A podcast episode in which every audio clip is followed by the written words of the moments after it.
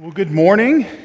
I hope you have a copy of God's Word with you this morning. If you will, please be opening to 1 Timothy chapter 6, and we'll be looking at verses 20 and 21 today. That's 1 Timothy chapter 6, verses 20 and 21. It's the last chapter in this letter from Paul.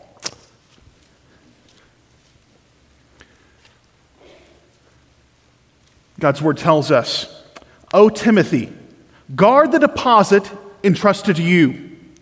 Avoid the irreverent babble and contradictions of what is falsely called knowledge.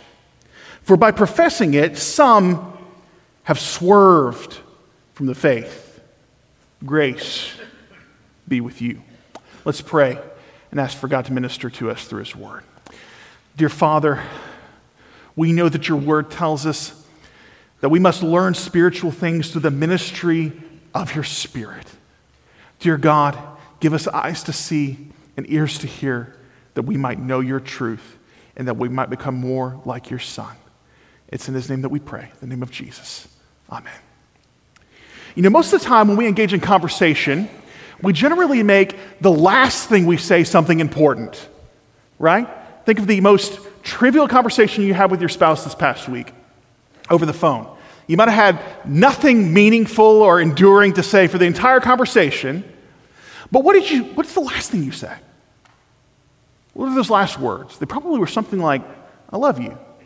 Right? We naturally understand that the last thing that you say some, says something about your heart. It speaks to what you value. And this morning we've jumped into this letter by the Apostle Paul. He wrote it under, the inspiration of the Holy Spirit to this young pastor named Timothy. And the sentences that we've just read are the last words in his letter, and they carry with them all of the significance of last words.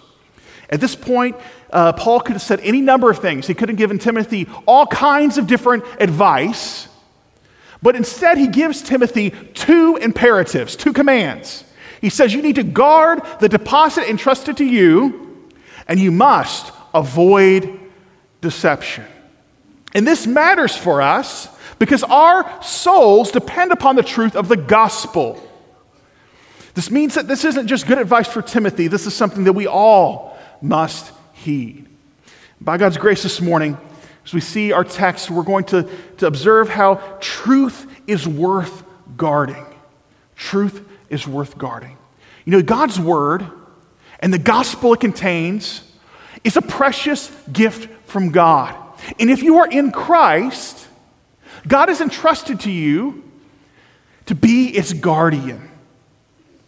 Paul's imperative to guard relates to what he calls the deposit entrusted to you. He's speaking to Timothy, this young pastor who is encountering those who are straying from the Word of God.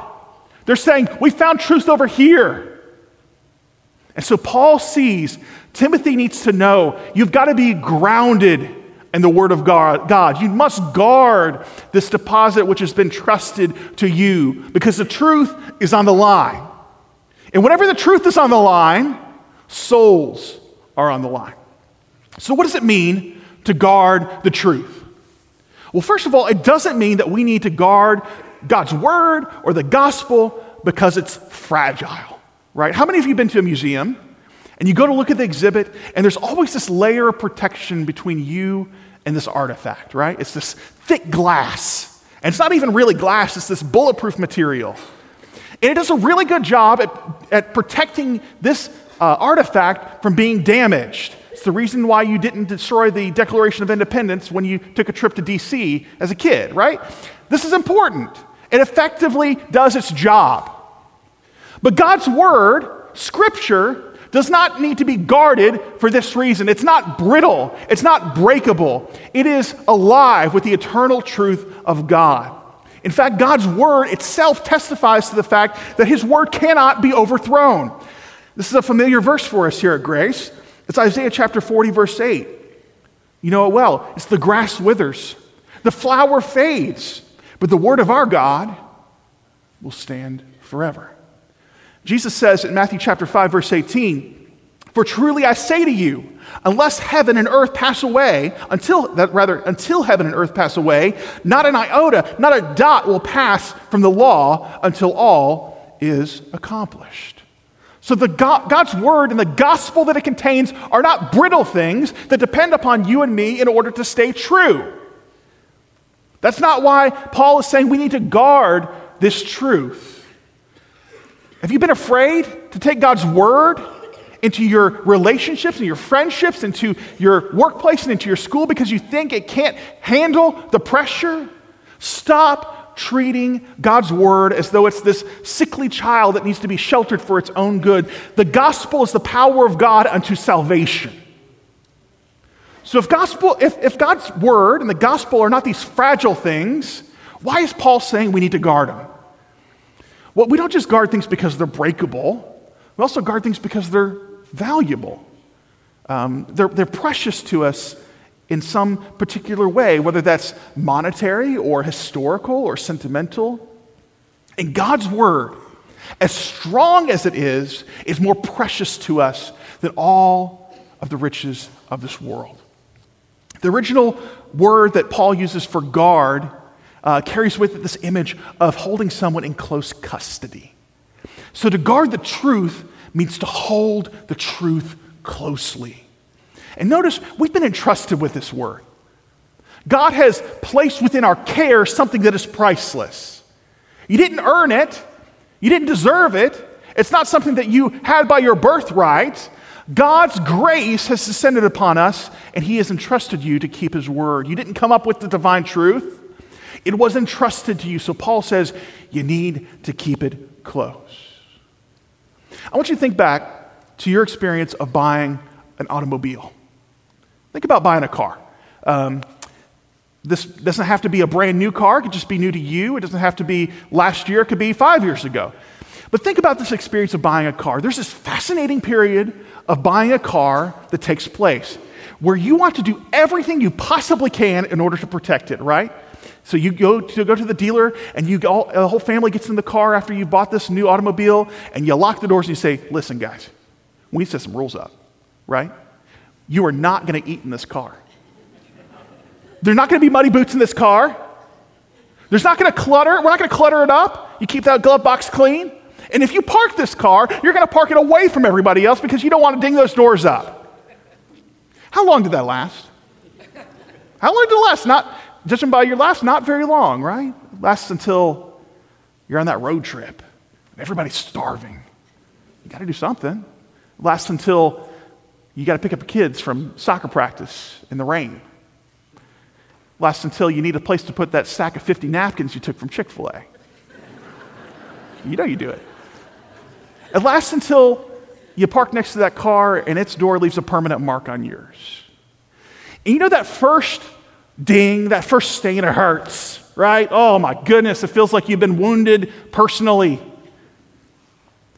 But after a little while, it means a little bit less.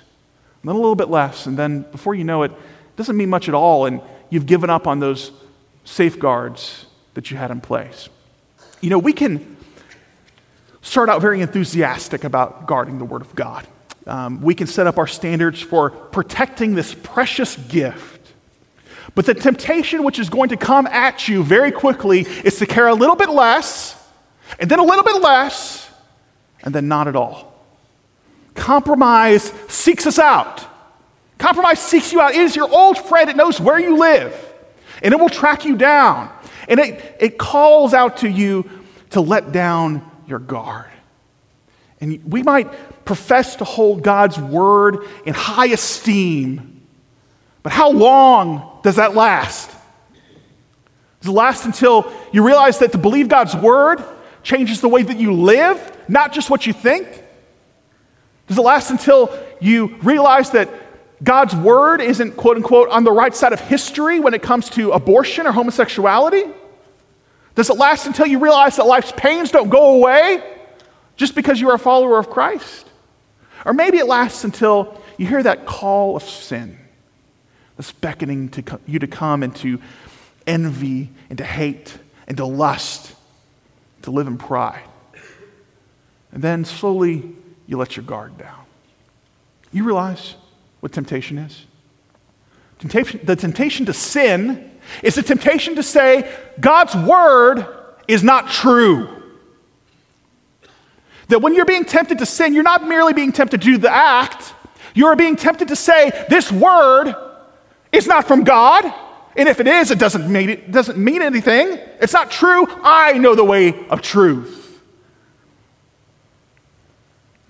So, in that moment, when we realize temptation is coming our way, when we realize that we are being asked to let down our guard, even in the slightest way, it is important. It is so important for you to remember that we have received this word and we can understand this word by God's grace. Romans chapter 10, verse 17 says, So faith comes from hearing, and hearing through the word of Christ. So you look to Christ. You look at those nail scarred hands. And in his sacrifice, you find all the motivation you need to remember how precious God's word is. You ask for God for fresh eyes to see his gospel, truth, to see that he sent his son to die a bloody death for sinners like you and me. And it changes your heart. Because it's not hard to guard something that you love. How many of us can say, honestly, truthfully say, I love the Word of God? I love the Word of God. Now, I didn't ask you how many days in a row your YouVersion Bible app says that you've read, right? Do you delight in the Word of God? Because when you see God's Word as the precious gift that it is, worth more than all the gold and jewels in this world, guarding it will become your delight. The truth is worth guarding. So, Paul goes on to tell us, um, by way of his letter to Timothy, of an important aspect of guarding this truth, and that is to flee from deception which masquerades as truth. Flee from deception that masquerades as truth. Read with me in verse 20. It says, O Timothy, guard the deposit entrusted to you. Avoid the irreverent babble and contradictions of what is falsely called knowledge. And so here Paul gives us this insight and how to guard the trust by this additional instruction to avoid deception. Um, you know, falsehood doesn't always come clearly labeled, if you haven't noticed. It doesn't play fair, it sneaks up on us, it tries its best to deceive us. And so Paul knows Timothy needs to understand, and we need to understand when deception is present so that we can get away from it so it can't sneak up on us. Timothy's context seems to be one in which uh, there were people who were trying to teach who did not know the truth. Paul describes it a little bit for us in the first chapter of 1 Timothy. He says in chapter 1, verse 6 certain persons, by swerving from these, have wandered away into vain discussions, desiring to be teachers of the law without understanding either what they are saying or the things about which they make confident assertions. So there are people who are claiming to know the truth, claiming to proclaim the truth, while they're actually peddling deception. And I think deception is a great catch all for what Paul is describing here because it's the effect of this false knowledge. It's to lead you away from eternal truth. And Paul's instruction is very clear. He says, stay away from it, avoid it. And you might be sitting there this morning going, avoid it? Come on, Paul. That's not very bold. We want to be bold. Avoiding it sounds like retreat. Let me tell you, avoiding deception is about as much retreat as avoiding a landmine is retreat. It's in your best interest to stay away from deception. And if you don't, it could harm you dearly. Let's look at those words that Paul uses. He calls out irreverent babble. What is that? Well, it's this, uh, this worldly, godless, meaningless talk. And what's that look like? Well, in the context of the church that's gathered, it looks like preaching or teaching or songs or prayers that are not grounded in the Word of God. Do you realize right now you are not an observer, you're to be a participant in this worship service? In two ways. First of all, you're a worshiper. You know, when Jim sings, he's not singing for you, you're to be singing with him. When someone prays, they're not praying for you, you're to be praying with them. You're to be actively engaged as a worshiper of God this morning. But you're also to be thinking through all of this what did he say? What did we pray? What is the content of the song that we're singing because you have to hold everything up to the Word of God if you're to understand whether it's true or not. And Paul pairs this idea of a reverent babble, I think, very well with the idea of contradiction. Because anything that contradicts the Word of God is necessarily irreverent. It calls what God has said a lie. It says, I've received truth that contradicts what Scripture is. And so I've, you're holding up this lie and you're putting it over and denigrating the Word of God. Um, how many of you are familiar with the uh, Christian rock band Skillet? How many of you have heard of Skillet? You know, their lead singer is uh, John Cooper. Uh, I think our very own Kim Killebrew went to high school with him. I think they've been here a couple of times. But he, he recently wrote a uh, response in the wake of a number of Christian leaders leaving the faith. They apostatized. Um, I think one of them was uh, Marty Sampson. Another one would be Joshua Harris. These are very notable figures in Christianity, and they've left the faith. And then, in the process of doing so, they tried to grab other people and lead them away as well. And uh, his insight, John Cooper's insight here, is very valuable because he's been in the spotlight. He has seen how quickly Christians follow after deception masquerading as truth, simply because it looks good or feels good. Let's read what he wrote. He says, We must stop making worship leaders or th- and thought leaders or influencers or cool people or revel- relevant people the most influential people in Christendom. And yes, that includes people like me. I've been saying for 20 years, and seemed probably quite judgmental to some of my peers, that we are in a dangerous place when the church is looking to 20 year old worship singers as our source of truth.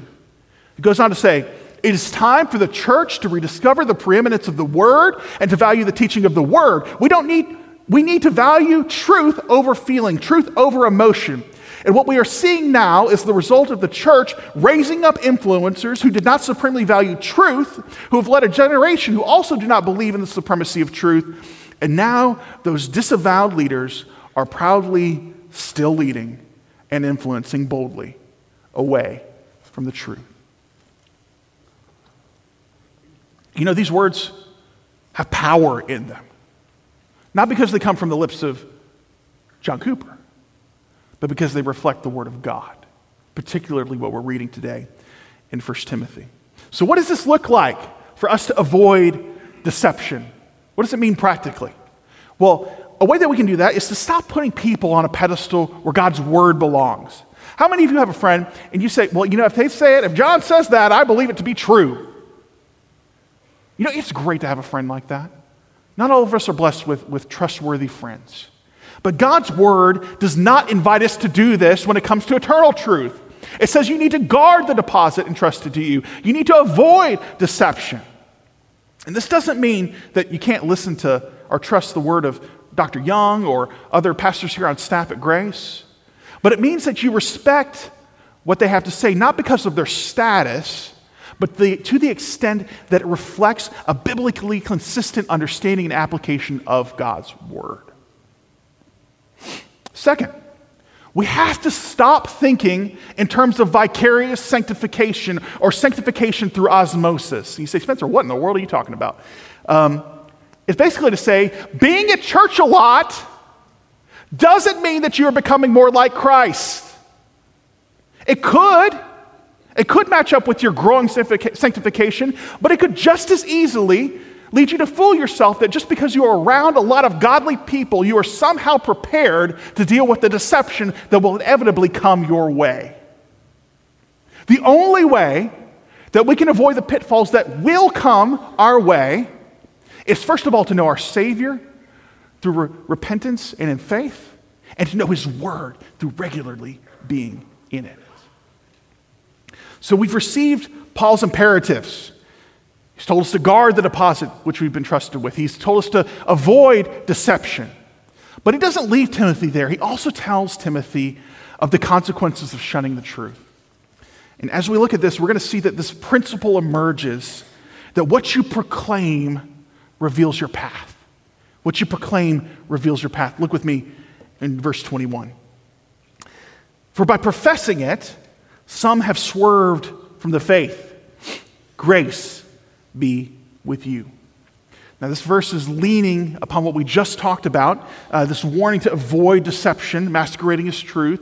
So, Paul's effectively saying if you profess a departure from the truth, your soul is in danger.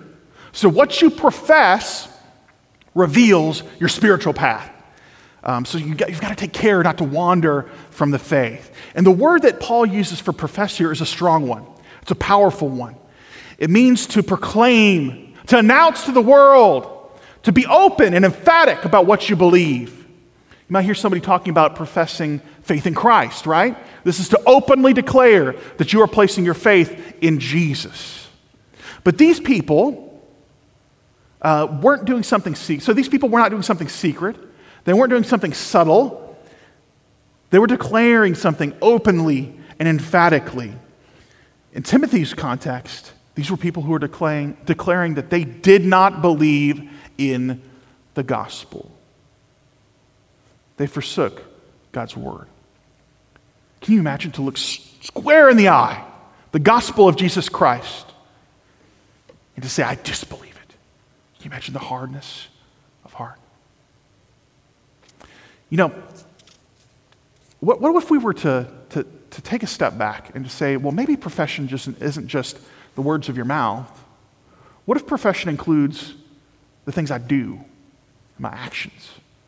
And suddenly, Paul's warning becomes more ominous for us because it means that we don't have to go down to the town square and stand on a box in order to denounce the gospel or God's word. It means that if you live in contradiction, it's going to be proclaimed in your life. This isn't what you say you believe. This is what you actually believe. It's what you actually say. It's what you actually do. It's actually the state of your heart. Have you ever heard that, that saying, uh, preach the gospel at all times, and when necessary, use words? You know, I hate that to hear that saying because it is opposed to everything we read in Scripture. The gospel is something that has happened. It is what Christ has done for his people. And you can't communicate that without using words. I want you to live as Christ like as, as you can possibly be. Don't get me wrong. But you can't declare the gospel without using words. But let me tell you, you sure can tell the world that you don't believe without saying a single word. What you profess reveals your path. Let's look at the result of professing what is contrary to the truth. It says that they swerved from the faith. And this isn't like um, being in an automobile and somehow just, you know, swerving to miss something in the road. The words that Paul uses tell us something about um, someone who is walking away from the path. They're straying from the path. They're wandering away from the road. And so those who are professing what opposed to the gospel are said to have strayed from the faith. They are um, proving themselves to be estranged from God and without a Savior. And these verses are not trying to tell you that you can somehow, quote unquote, lose your salvation if God has transformed your heart from a God hating heart into a God loving heart, and you have faith in Him and you have repented from your sin. It's not saying you can lose your salvation. What it's saying is that you can walk really close to the truth, maybe even for a very long time. But in time, if you abandon the truth of God, you will stray from the faith you'll find yourself lost and under the judgment of God. And we can appear pious, you can appear devout, but if your heart proclaims what is godless and contrary to his word, you will in time stray from the faith. You say, Spencer, I'm a believer. I know the gospel. I know his word. That's not me.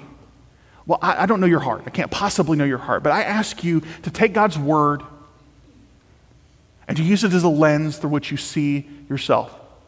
And if you find that you care little for God's word, and you care little for his holiness, and you care nothing for prayer, and you care little for the church, and you care nothing at all for the lost, then your life is proclaiming something different than your mouth. We're told that those who departed from the faith, they strayed from it, right? They didn't run doesn't use the word for sprint, it's this idea of wandering away. So little by little, they stray from the truth and authority of God's word until they leave all together. And I'm not trying to tell you, brothers and sisters, this morning, that if you have a single sin, that somehow that puts you outside of the kingdom of God as a believer in Christ. What I'm trying to say, I'm trying to encourage you to take care that the profession of your life matches the confession of your lips. And when you find that your life doesn't match up with what God's instruction tells us to do, you need to fear it. Not because something can somehow pluck you from the hand of God, but because you have believed a lie and replaced the truth with it. Because that's what we do when we sin. We disbelieve the truth of God, and it ought to hurt you. It ought to hurt you that you can possibly do this to the God who you love, to take his truth and to shun it and to put it away. Return to it always. Christ had to die for that sin. It ought to mean something to us. You know, if this wasn't important for believers to think upon, Paul wouldn't have written it to a young pastor named Timothy. We must meditate, upon these words. And as we come to the end of our passage, our time this morning, I want us to, to take a, just a moment and look at those last words Paul uses.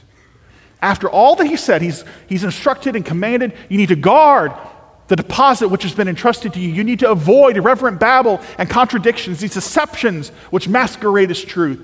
And after all of this, even showing the consequences of abandoning truth, he ends with these words. He says, Grace be with you. Aren't those, those words like a cool drink of water on a hot day?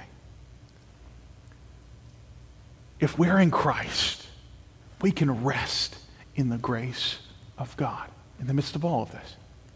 If God is with us, our surety, our hope, and our joy endure as our minds are focused upon the grace that is ours through our Savior, Jesus Christ. And if you don't know what it's like to have that comfort and rest, because you have not yet believed upon Christ and turned from sin, run to that grace that is yours through the blood of Christ turn from sin, trust in Him. My prayer is that all of us, every single one of us in this room, will be able to say with the psalmist, He who dwells in the shelter of the Most High will abide in the shadow of the Almighty. I will say to the Lord, my refuge and my fortress, my God, in whom I trust. Pray with me. Oh, dear Father, Lord, we are foolish people that need to be reminded all the time that your truth ought to direct our lives. We thank you for the gospel. It frees us from sin, not by sweeping it under the rug, but through the atoning sacrifice of our Savior. Lord, let this word go with us outside these walls. Let us boldly proclaim this truth, which is our hope. It's the name of Christ I pray. Amen.